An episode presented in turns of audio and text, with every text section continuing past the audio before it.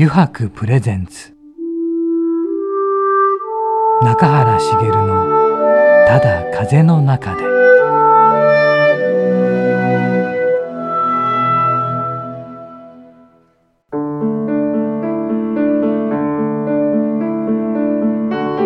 皆さんこんにちは。声優の中原茂です。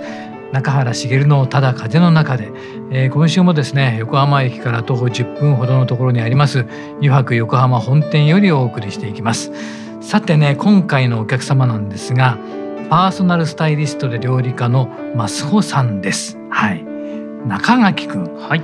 どこでお知り合いになったのかえー、友人の開いてくれたまあ食事会でっていうのは、まあ毎回のセリフのようになっちゃってるんですけど、確かに、あのコロナが一度ちょっと落ち着いた段階あったじゃないですか、その時にもう2年ぶりぐらいに開かれたあの食事会で出会って、でそこでいろいろ話聞いていたらあなんか、あの自分もですね食にも興味があって、あなんか一緒にやりたいなってなんか、本当に仕事としても、あのまあ、プライベートの話とかもいろいろしたんですけど、うん、うん、なんか楽しそうだなラジオ出てみない？っていうのがきっかけですね、うん、それがきっかけ、はい、で今日につながると、はい、じゃあいろんな話を今日もね聞いていきましょうかね。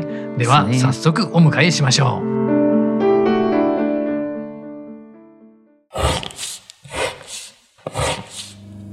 油白の革製品は日常品でありながら小さなアート作品である。日々の暮らしに彩りをレザーブランド。油白。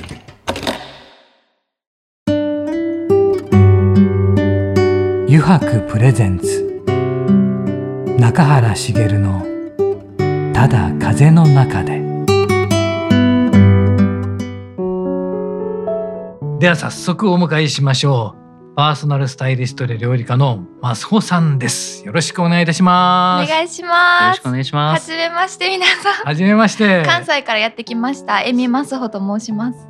バリバリなんですよね。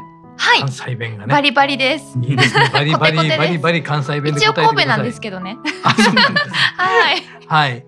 でこれあのあれですよね肩書きもそうなんですけども、はい、パーソナルスタイリストで料理家という二足のわらじということなんでしょうかね。はいそうですね。えっと今まではずっと、はい、あの料理家の方で活動してまして、そうなんですね。はい。はい、で、あのパーソナルスタイリストっていうのは、はい、もう去年からようやくスタートし始めたところですので、じゃあスタートし始めたばかりという感じですか？はい、そうです。なので今日は PR しに来ました。はい、ました。どんどん PR してください。いいででも最初は料理家だったんですけど、はい、料理家の出発点ってありますか？何か。そうですね。えっと20代前半の頃に、はい、外食がすごく続いてた時期がありまして、はいはいはい、でまああの食べるのがやっぱりもうちっちゃい頃から大好きだったので、はい、まあその延長で外食三昧の日々がありまして、はい、で、うん、やっぱり美味しいものを毎日食べてると、うんうん、だんだんこう、うん、自分で作る家庭料理が一番結局体は喜ぶし美味しいなっていう風に感じて、はいはい、そこから料理を始めたのがきっかけで、はい、うん、で、えっと、おばんざい屋さんの声がかかったので、はい、あの友人がスナックをしていまして実は。はいはい、でそこであのおばんざいのおかみとして、はい、あのお料理を並べて接客するっていう。スナックで？はいそうです。そのカウンターで、うん、あの割烹着を着てっていうのを神戸の三宮で、はい、あの一時期させてもらってまして、はい、でまあそれ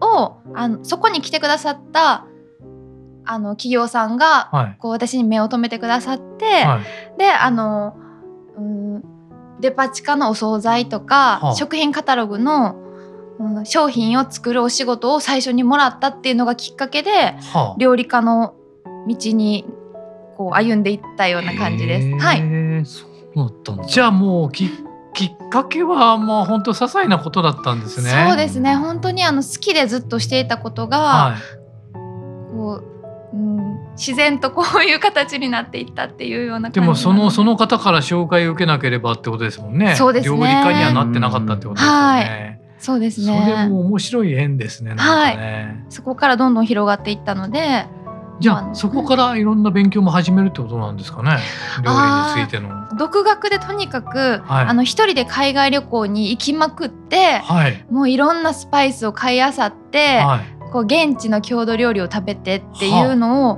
もう本当に二十歳ぐらいからずっと繰り返してきたので、もう独学で。す。独学で、はい、料理のこと。の極みと思ってもらえば。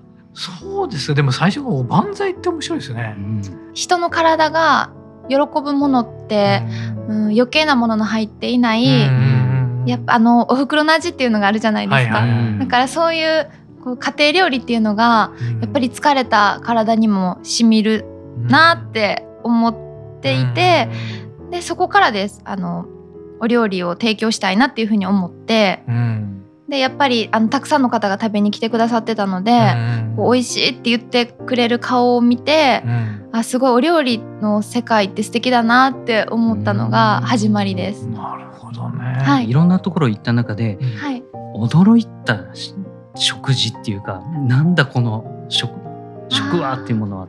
ありました。あの一人でえっと、セブ島にすごい昔に行ったことがあって、うん、でそこであの声をかけた漁師のおじいちゃんと仲良くなってしまって、うん、でなんかこう市販 市販っていうかそのもうお店とかには絶対に置いてないんですけど、はい、昔からセブではバロットっていう、あのひよこになる前のなりかけの、あの卵とひよこの間みたいな食べ物があって、すごくそれがあの需要競争にいいっていうので、はいはい、栄養価すっごい高いんですよね。っていうのがあってただでもやっぱりこう市販で売ってないので,、でそのおじいさんがあのちょっと調達してくるから ぜひ食べてって言われて、えー、こうもうビニール袋に入れて持ってきたのを食べ食べました。食べたんですか？美味しかったんです美味しかった。んだ美味しかったんだ。すごいびっくりしました。見た目とは違うのそうですね。見た目はかなりびっくりな感じだったんですけど、いやでもやっぱり食文化面白いなと思いました。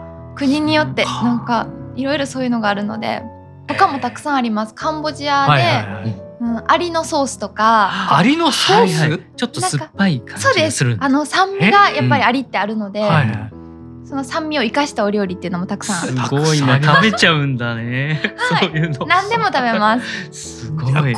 じゃあもう今までにないわけですね。これはって言って食べなかったものっていうのは。ないですね。やっぱり死ぬまでにこうすべての料理を食べ尽くすっていうのを目標にして。死ぬまでにすべての料理を食べ尽くす。はい。もう決めてますそれは1年に4回ペースだったのが今パタッとな。くなってしまいました。でも1年に4回行ってたんですか？はいそうなんです。それはすごい。しかもそれお一人でいつも。そうです。うわすごい。なんか最初はあの女の子とこうリゾート、まあ、女の子ってバリとか好きじゃないですか、リゾートが。はいはい、でこう一緒に行ったりしてたんですけど、はい、ハワイとか、はい、なんかこう女性の楽しみ方と自分の楽しみ方が違うっていうことにこうだんだん気がつき始めて、うん、なるほど。もう私は本当朝から晩まで、はい、こうローカルなところに足を踏み入れて、いろんなお料理勉強するのが好きだったんですけど、はいはい、まあ、なかなかそその辺を分かってくれるお友達がいなくて。もうなんか自分で一人で行った方が 効率いいし、ね、楽だなと思って、やっぱり一人で行くと現地に友達もできるし、はい、うんなんかそこの人と触れるっていうことが、うん、結局その国に行くので一番大切なことだなっていうふうにも海外に行けば行くほど感じるようになったので、はいはい、なので一人で行くようになりました。なんか今までもね このラジオにいろんな方が出ていらっしゃるんですけど、うん、案外そういう方が多いです。一人で行って。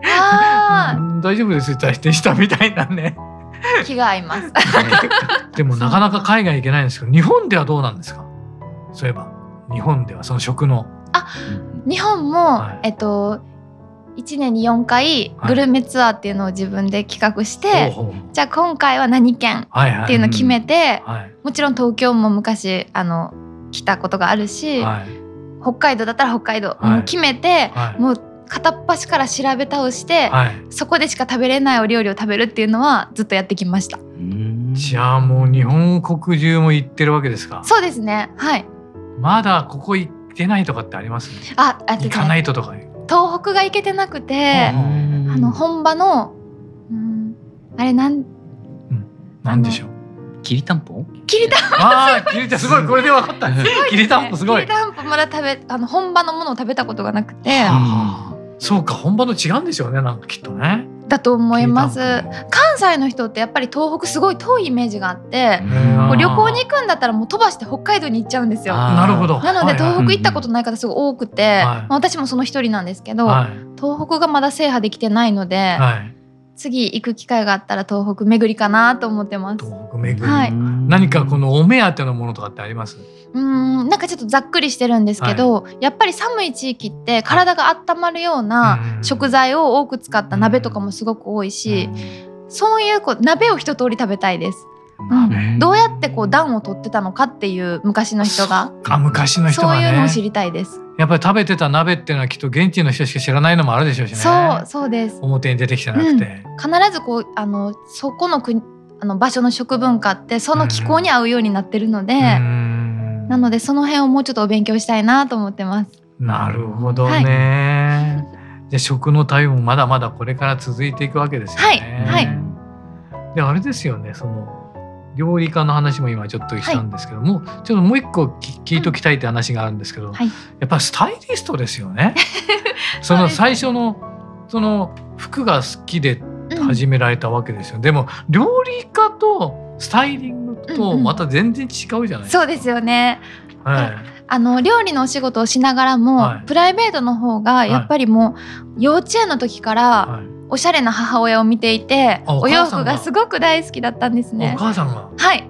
もうなんか色の組み合わせとかも絶妙で、はい、なんか幼稚園の時に、水色とブラウンの色の組み合わせが合うとか、はい、グレーとイエローが合うとか、そういうのを教えてもらってこれの何が合うか分かんないって思いながら。えー、でもいつかお母さんみたいになりたいなって思ったのがきっかけでお洋服はもうずっと大好きだったんですけど、はい、やっぱりそれをお仕事にするっていうのまた違うなと思ってたのでこうずっと趣味でとどめていてでもやっぱりこう家族とかお友達とかにお買い物ついていった時にうんトータルコーディネートをお願いされて、すっごい喜んでもらうのがなんかこう日常になってたのでこれがお仕事にできたらいいなっていうふうに思っていて。そうかトータルコーディネートですか。そうです。全身ってことですね。そうです。お洋服の。頭からつま先までというか、うん、あそれを頼まれてたわけですね。そうです。あの本当にしょっちゅう頼まれてて、はい、でやっぱり私自身もコンプレックスが容姿のコンプレックスって、まあ、皆さん絶対にお持ちだと思うんですけどなんかそのコンプレックスをこう簡単なことで消せることができるんだったらそんな素敵なことってないなって思っていてなるほど。でお洋服ってやっぱその中の一つの手段だと思うので、はいはいはい、なのでそのパーソナルスタイリストとしてお洋服を通してこうなんか自信にあふれた人を増やしたいなっていうのが最終的なあの目標ではあります。なるほどね。はい、中垣君どうはいはい。やっぱりあの人に喜んでもらうことが前提で動くと、やっぱりあの、そのパワーの生み方っていうのは全然違ってくるのかなと、やっぱ自分本位だとどうしてもあの人を巻き込めないんですけど、やっぱあの人本位で考えていくと巻き込み力っていうのがついてくるんで、うん、そうすると、まあ、それが輪を生んで次々広がっていくんじゃないかなっていう可能性も実は彼女には感じてるところなんですよ。なるほどね。巻き込み力ね、はい、なんか自然と、うん、あのマスホさんにお願いしたいなとかそういう風になってくる気があの、まあ、初対面の時からしていて。うわ嬉しいです、うんなるほどね。でも、やっぱお母さんの影響は大きかったですね。そうですね。あのお洋服、おしゃれなだけじゃなくて、やっぱり人柄としてもすごく尊敬していて、はい、まあまだまだ全然追いついてないんですけど、はい、やっぱこう人人のために人を思って生きるっていうところが一番大事なことだと思うから、うん、そういうのを小さい時から教わってきてるので、うん、お仕事にもそういう感性を生かせたらなとは思います。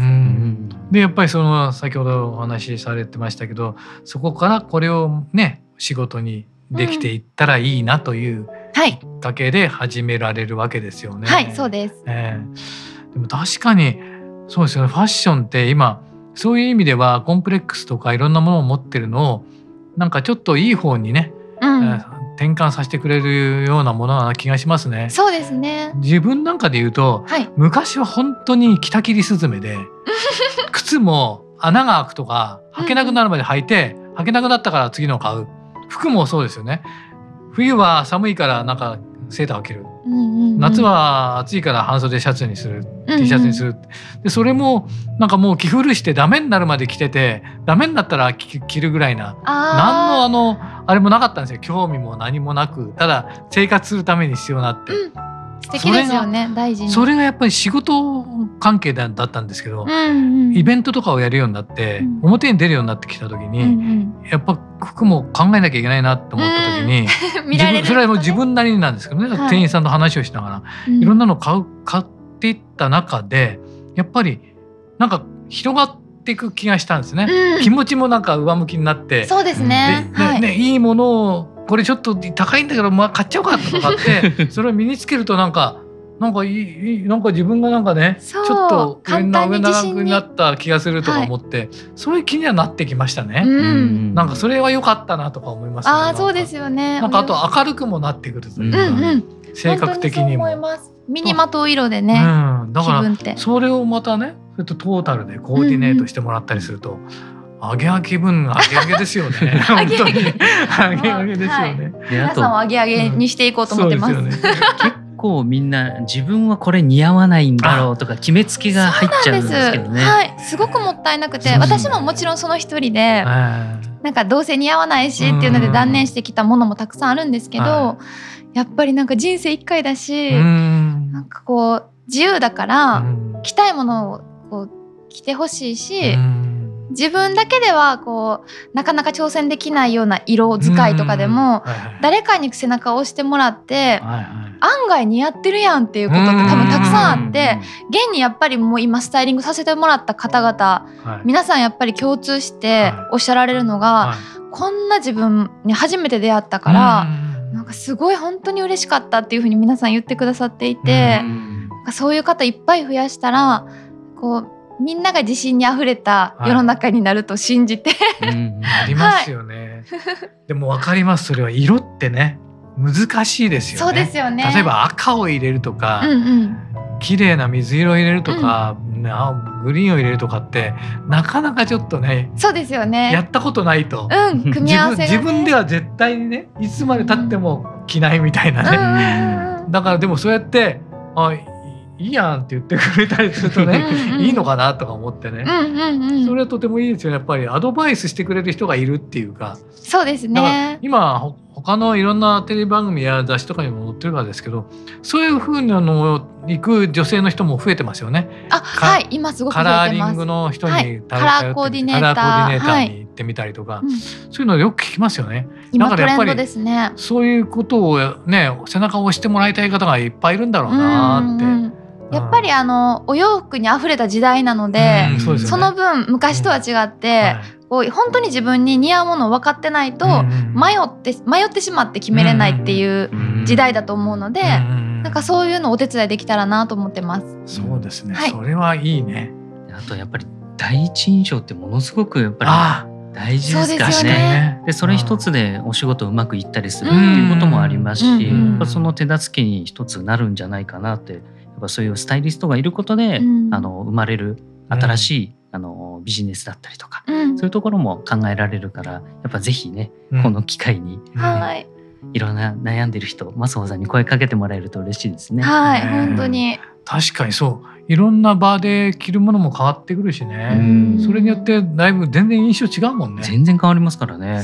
確かにファーストインプレッションは大事ですよね。そうなんですよね。だから一般の方もやっぱりスタイリストをつけるってあのちょっとこうあのプロフェッショナルなお仕事の方だけのイメージだと思うんですけどやっぱり一般の方でもあのこう初対面でこういう印象をこう持ってほしいとか、そういうのって絶対にあると思うので、どんどんこれからこう一般の方でもスタイリストをつけるっていう時代になっていったらいいなと思っていて。なるほどね、はい、そっか。スタイリストがその特別ななんかねそんな有名な人しかつけられないよそんなスタイリストなんてじゃなくて、はい、もうカジュアルに。カジュアルにお願いできますか、はい、はいはいっていう感じのね、はい、いいですね。それができたら最高ですね、それを目指すということですねそうです。松尾さんは、はい。あじゃあ中井君ちょっとねまた、はい、マスさんちょっと時間が来てしまいましたので、これはまた次週ですね、はい、このスタイリストのお話やっぱりパーソナルスタイリストのお話もね、していたいただきたいなと思います。そしてこの後なんですけどね、くじやろうぜというコーナーがありまして、これはマスオさんにくじを引いてもらってね、あのちょっと答えていただくっていうコーナーなんですけど、はい、ドキドキ。こちらのコーナーもよろしいでしょうか？もちろんです。お願いします。じゃあ続けてよろしくお願いいたします。はい、お願いいたします。油白の革製品は日常品でありながら小さなアート作品である日々の暮らしに彩りをレザーブランド油白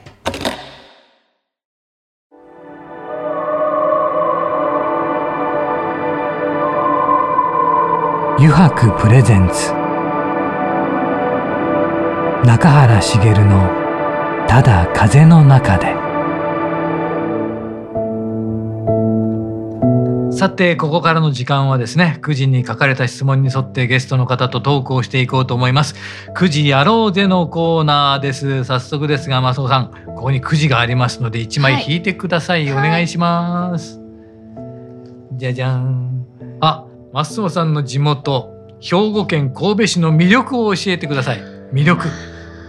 神戸いいんだろうな。ちょっと神戸市の方にはい。反感食らわないようにちょっと考えてお話しします。まあまあ横浜も港町。そうですね。港町っていう意味では一緒ですよね。そうですね、うん、やっぱり神戸も海と山がある町になるので、はい、そういう意味では横浜とすごく似てるのかもしれないんですが、うん、規模感で言うと、うんうんうん、やっぱり神戸の方がだいぶ規模は小さくってはい。だからあの京都の方も大阪の方もおっしゃられるのは、うん、神戸って本当に住みやすいっていうふうに言われる方が多くて、そこそこ都会で、うんうん、そこそこ田舎っていう緑もありつつ いいですねいいですね、はい、空気もすごく綺麗ですし、あの日本三大夜景の六甲ももちろんありますし、はい。なのでで、まあ、もちろんその電車電車交通の便も電車もあの車も、うん、あのすごく行き来しやすい街だと思います。いいですね、うん、住みやすいって感じですね。うん、仲良く行ったことある？神戸。も神戸なんてもう何十回も行ってますね。本当に？それすごい。はい、あの自分の大親友の高知山西のああ高知山西、はい、出た 出たな高知山西。えー、もうそば飯、大好き。長田のねそば飯。そば飯、あとかす焼き。はいはい。かす焼き？美味しい。そうですね意外となんかこう粉物とか、そういうの大阪のイメージかもしれないんですけど、神戸も長田っていうところがあって、あの本当にそこそこってホルモンとかそば、飯とか、なんかそういう B 級がすごごく美味しいお店たくさんあって、神戸の方大好きですそういうの。あそうですか、じゃあ、神戸に食べに行く人も多いだろうね。はい。うん。ありがとうございます。そうか。俺も神戸一回しか行ったことなくて、それも仕事に行ってそそこにしか行ってないから。あーもったいないです。ご飯も美味しい。新幹線で帰ってくるみたいなね。何もできなかった。はい。じゃあ次行きましょう。ありがとうございます、はい、次引いてください。お願いします。あもう一度行きたいあの場所と言ったらどこですか？海外国内問わずです。一人でベルギーに行ったことがあって。ベルギーはい。でベルギーってあのチョコレート、はいはいはい、チョコレートの国なので、はい。うん、私本当チョコレート教で、はいもうあのチョコレートを食べるためだけにベルギーに行ったことがあって。うそれはすごい。はい。そうなんです。もう朝から晩までチョコレート食べ続けた旅だったんですけど、はい、若かったので太らなかったですその時は。で食べ食べに行って。はい食べに行って。でなんかあの本当にあのピエール・マルコリーニとか、うん、あのゴディバとかももちろん、あのいろんな有名ブランドの本店がたくさんある中でベルギーに行って一番感じたのが、うん、すっごく親日であの日本人って分かった瞬間に、はい、もう本当にあの敷居の高いお店のあのお店の方ももう一緒に写真撮ろうってみんな言ってくれて、まあ、ちょっと一人で旅してたっていうのもあるのかもしれないんですけどベルギーのあのすごいあの友好的な感じはもう群を抜いてましたヨーロッパの中でも。そうですか。はい。なのでベルギー意外と皆さんあんまり行かれないじゃないですか。なのですごいおすすめです。ベルギービールも美味しい、あそうですね。ビールもすっごいビールバー山ほどあります、うん、はい。じゃあチョコレートって向こうには一体何どのぐらいのお店のあれなんですよ、種類的に言うとなんかね。すごそうですけど、ね、本当にストリートの端から端までチョコレートショップってとこあの道もあるし、えー、すごいな。でもやっぱりあの甘いチョコレートはそんなにないです。あカカオが本当にカカオの本当に美味しいチョコレートあの高いチョコレートが多いです。高いチョコレート。美味しいですねチョコレートもね。はい大好きなので。いいですね。はいありがとうございます。じゃ次お願いします。じゃじゃんなんでしょうか。はい。あ甘いお菓子としょっぱいお菓子どちらが好きですか？もう答え出てますよね。はい。出てますよね。もう絶対に甘いものですね。そうですね。毎日食べてます。自分で作ってあの冷凍庫に小分けにして保存して、はい、え自分お腹空いたらはい食べます。チョコレート？あチョコレートのお菓子もそうですし、はい、なんかこうチーズケーキとか、あ！うんなんかマドレーヌとか、はいはいはいはい、焼き菓子とかも、はいはい、自分のためだけに作って、はい、一口サイズに切って冷凍して、はい、お腹空いたら食べるっていう。ははい。あんまり市販のものを買わないですね。あ、市販のもの買わないですか？はい、やっぱりその何が入ってるかっていうのは大事だと。そうですね。はい。はい、あの一応美容料理家なので、はい。で体型を維持するためにしてることってあります？やっぱ外食を控えるっていうことですかね。あ、でもそでもそのぐらいですか？はいはいはい、そうですね。あと和食中心っていうところです。あのどうやったら痩せますかとかよく聞かれるんですけど、はいはいはい、あの栄養指導してた時期から。はいはいやっぱりあの日本食を食べてたら絶対に太ることってなくってなるほどね、うんうん。うん、なんかこう外食三昧だった時に、はい、まああの、うん、こうそれとは裏腹にこう無理なダイエットをしたりとかで体を壊したこともあって、はい、実は3年前えっと3年前までパニック障害で1年間自宅療養してた時期もあったんですね。えー、はい、1年間も？はい。長かったですすごい。長いです、ね、本当に大変でなんかその時にやっぱりあの体って食べたものでできてるので、はいはい食って本当に大切だなって改めて感じて、パニック障害ってお薬で治る病気じゃないので、はいはい、あの本当に食事をもちろんそれまでもお料理好きだったので、はい、あの普通よりの人よりは考えた食生活だったとは思うんですけど、よりやっぱりそこで食事の大切さっていうのを感じて、なので極力やっぱり甘いものも大好きでやめたくないので、はい、自分で作って、はい食べたい時に食べるっていうこのストレスフリーな日々を送ってたらあんまり太ることって多分ないと思うんですよね人って。ストレスが一番って言いますよね。そうですか。それでなんかドカ食いとかしちゃうから多分皆さん太っちゃうと思うんですけど。それで夜中にね爆食したりして。そう私はもう全く制限かけてなくて食べたい時に食べたいものを食べたい量食べる。ね、でそこで食べるものがちゃんと自分で作ったもので変な添加物とか入ってないものであれば太らない。そう、そうです。なるほど、わかりました。ありがとうございました。あの、空時やろうぜのコーナーもね、たくさんいい楽しいお話が聞けました。ありがとうございました。はい、またですね、あの次回もですね、松尾さんにはいろんなお話を伺いたいと思いますので、よろしいでしょうか？はい、もちろんでは、次回もよろしくお願いいたします。お願いいたします。ありがとうございます。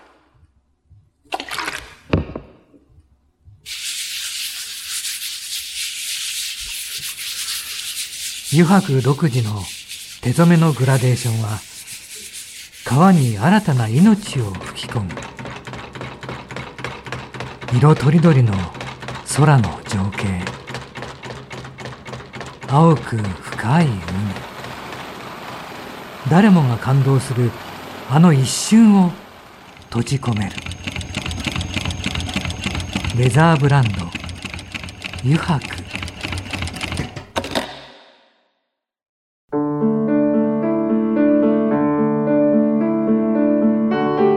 高原茂のただ風の中でそろそろエンディングのお時間です。さてねいかがでしたでしょうかね。実はこれね実はこのマスホさんなのかねマスホさんなのかっていうことでね ラジオ始まる前に話してたんですけどねダメですね。俺がねもうごちゃ混ぜになっちゃうんでねすいません。みたいな。